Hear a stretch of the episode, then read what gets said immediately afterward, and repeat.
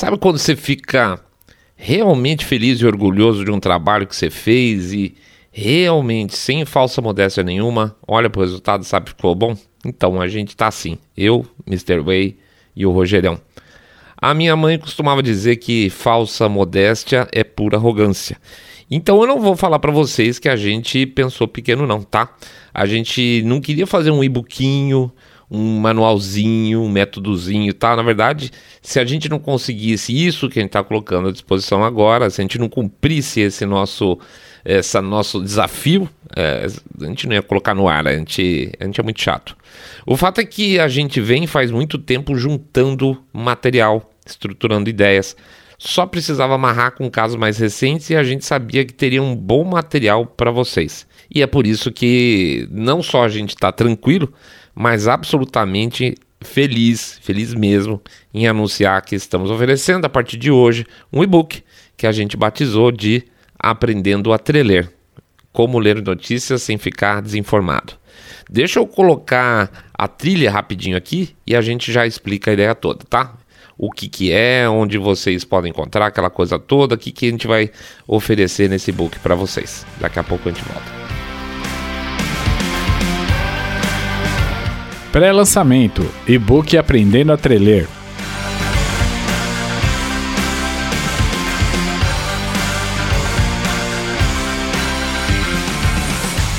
Muito bem, gente. Faz tempo que a gente queria montar um material assim para passar para vocês, tá? E esse material a gente queria fazer por dois motivos, para passar duas coisas especificamente. Um, como que se dá, como que se faz para escapar da desinformação que vem da imprensa tradicional. Isso é, era muito importante. E dois, mostrar para vocês como a gente vem trabalhando nesses últimos anos, tá? De certa forma, a gente tem respondido aqui e ali nos, seu, nos perguntas se eu saio da bolha, mas acho que esse aqui é um, é um jeito de mostrar claramente como é que funciona o nosso trabalho. O primeiro ponto, como escapar da desinformação, né, tem um aspecto prático que é ajudar vocês a dar uma capinada no mato aí antes de entrar em qualquer terreno.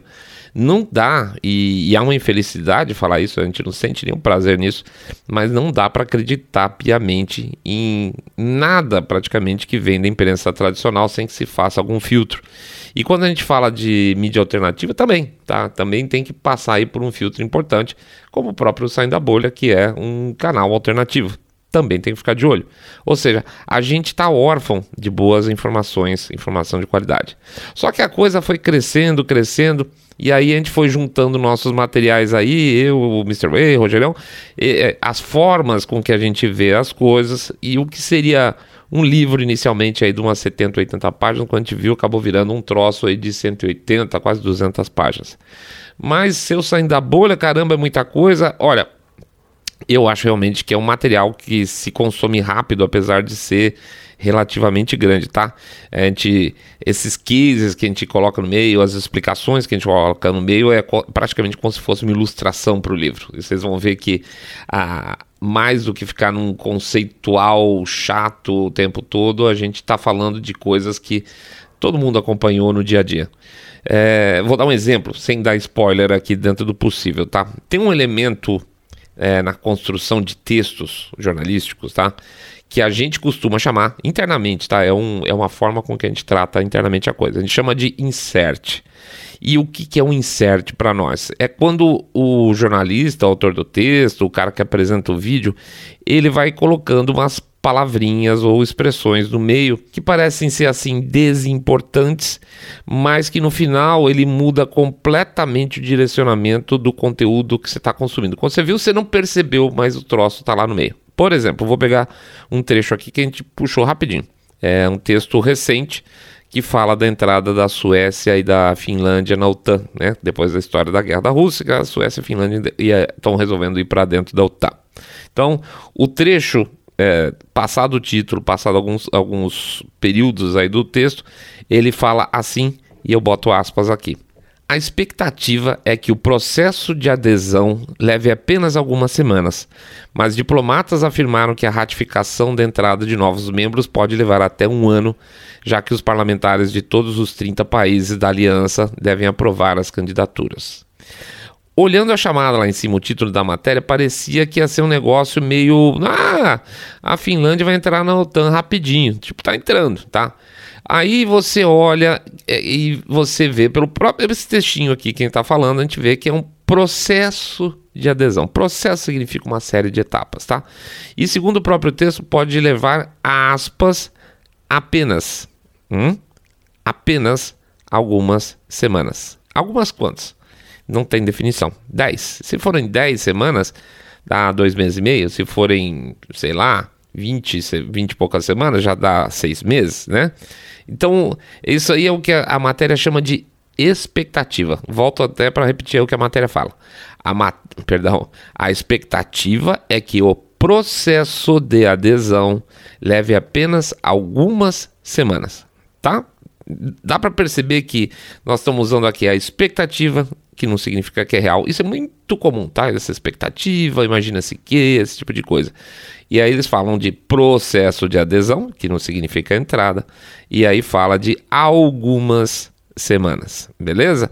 E aí vem a informação seguinte, que esse processo segue com 30 nações tendo que realizar votações dos seus parlamentos. Quanto tempo dura isso? E quanto, quanta negociação não gera isso? E eu vou dizer por quê. É, vamos dizer que, supondo aqui, tá? Supondo no duro, que a Alemanha queira muito que a Suécia e a Finlândia entrem, tá? É, e, a, e o, o, governo grego, por exemplo, perceba essa, essa ânsia da Alemanha em trazer esses dois países para dentro. O que, que ela faz? Ele pode fazer? Que vai fazer provavelmente? Ele vai tentar trocar alguma coisa, porque senão vai falar não, porque tem que ser unânime, os 30 países têm que aceitar, certo? Então a, a Grécia chega para a Alemanha e fala assim: ó. Oh, Sabe aquele empréstimo que você falou que não ia fazer mais para a gente construir as estradas lá, a reforma do porto, sei lá, qualquer porcaria? Então, eu não estou muito afim desses dois entrarem para a OTAN. Hum? E aí vai conseguir. Só que isso significa que vai ter um período onde a Grécia vai levantar a bola, a Alemanha vai ter que ver lá dentro, daí vai ter que ver se tem dinheiro, aí eles vão negociar. Isso tudo leva tempo, não é assim, ah, só o fato de 30 nações terem que votar.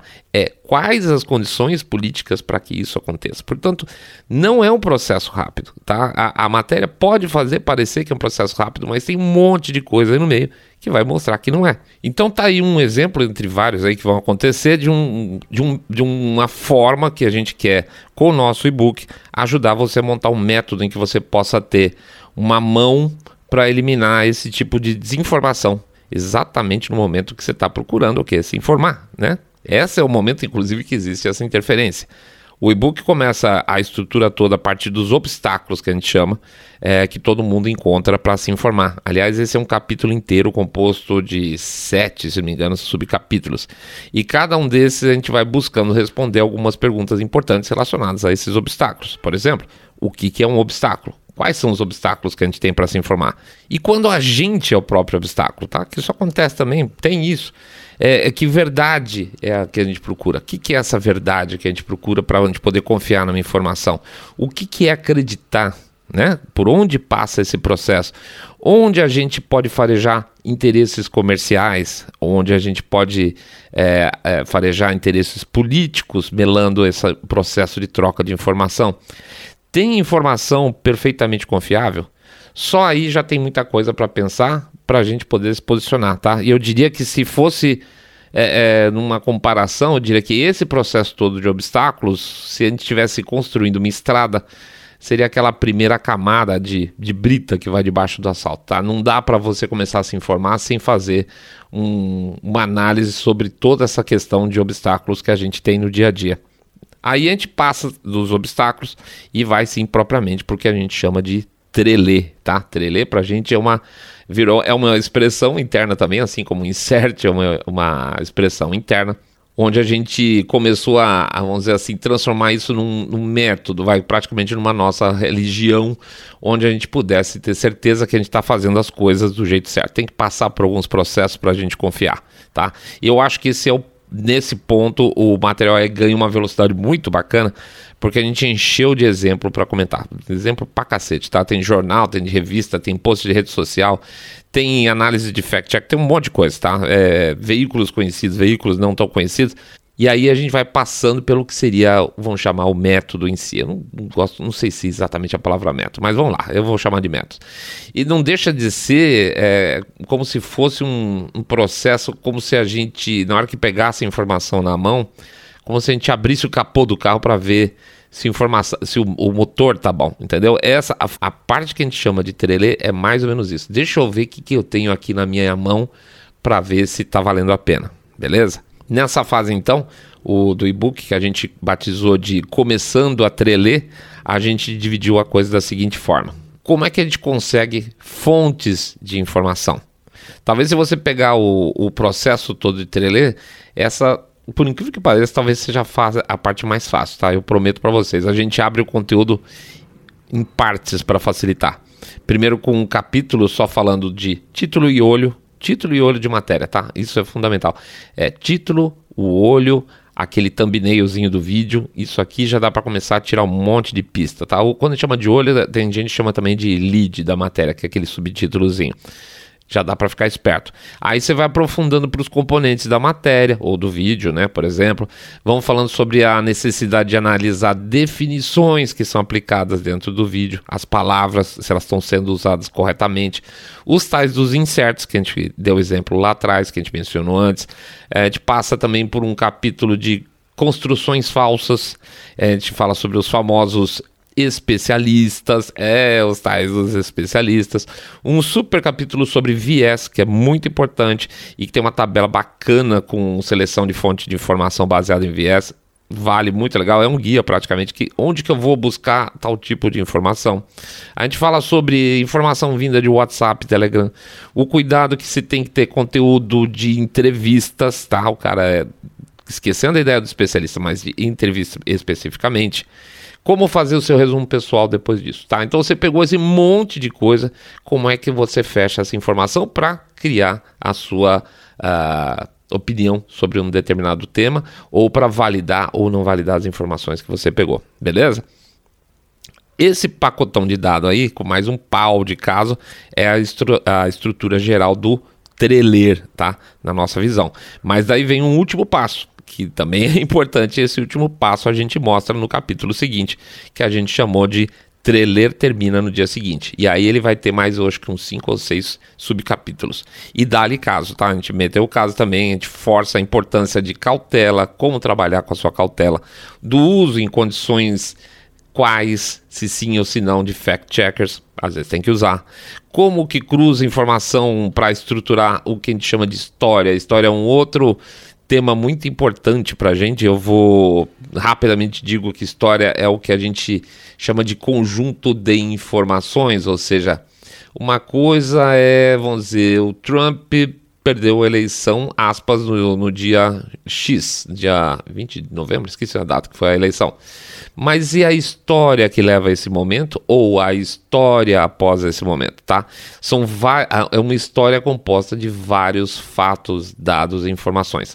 Geralmente o que a gente trabalha no podcast são o quê? São as as grandes histórias, ou a gente pegou vários episódios e transformou numa grande história, porque tudo se mistura bem no final, tá? Então as histórias são fundamentais e para você chegar nessas histórias, o que, que você faz para cruzar informação? Depois de tudo isso, eventualmente você começa a questionar a sua opinião, né? Puxa, será que eu estava certo? Será que eu estava errado? E a gente vai conversar sobre isso no livro também. Tudo isso, na nossa visão, é o tal do treler, tá? E é passando por etapas como essa que a gente monta o nosso conteúdo aqui no podcast. Claro que não é para fazer, não dá para fazer isso o tempo todo. Não dá para fazer isso para qualquer informação, tem que ter uma relação custo-benefício aí. A gente conversa sobre isso também, que senão você vai ficar maluco o dia inteiro. E por isso a gente que meio fecha o e-book também com mais um capítulo, que é como fazer isso tudo respeitando o seu tempo para sua vida não virar uma coisa neurótica.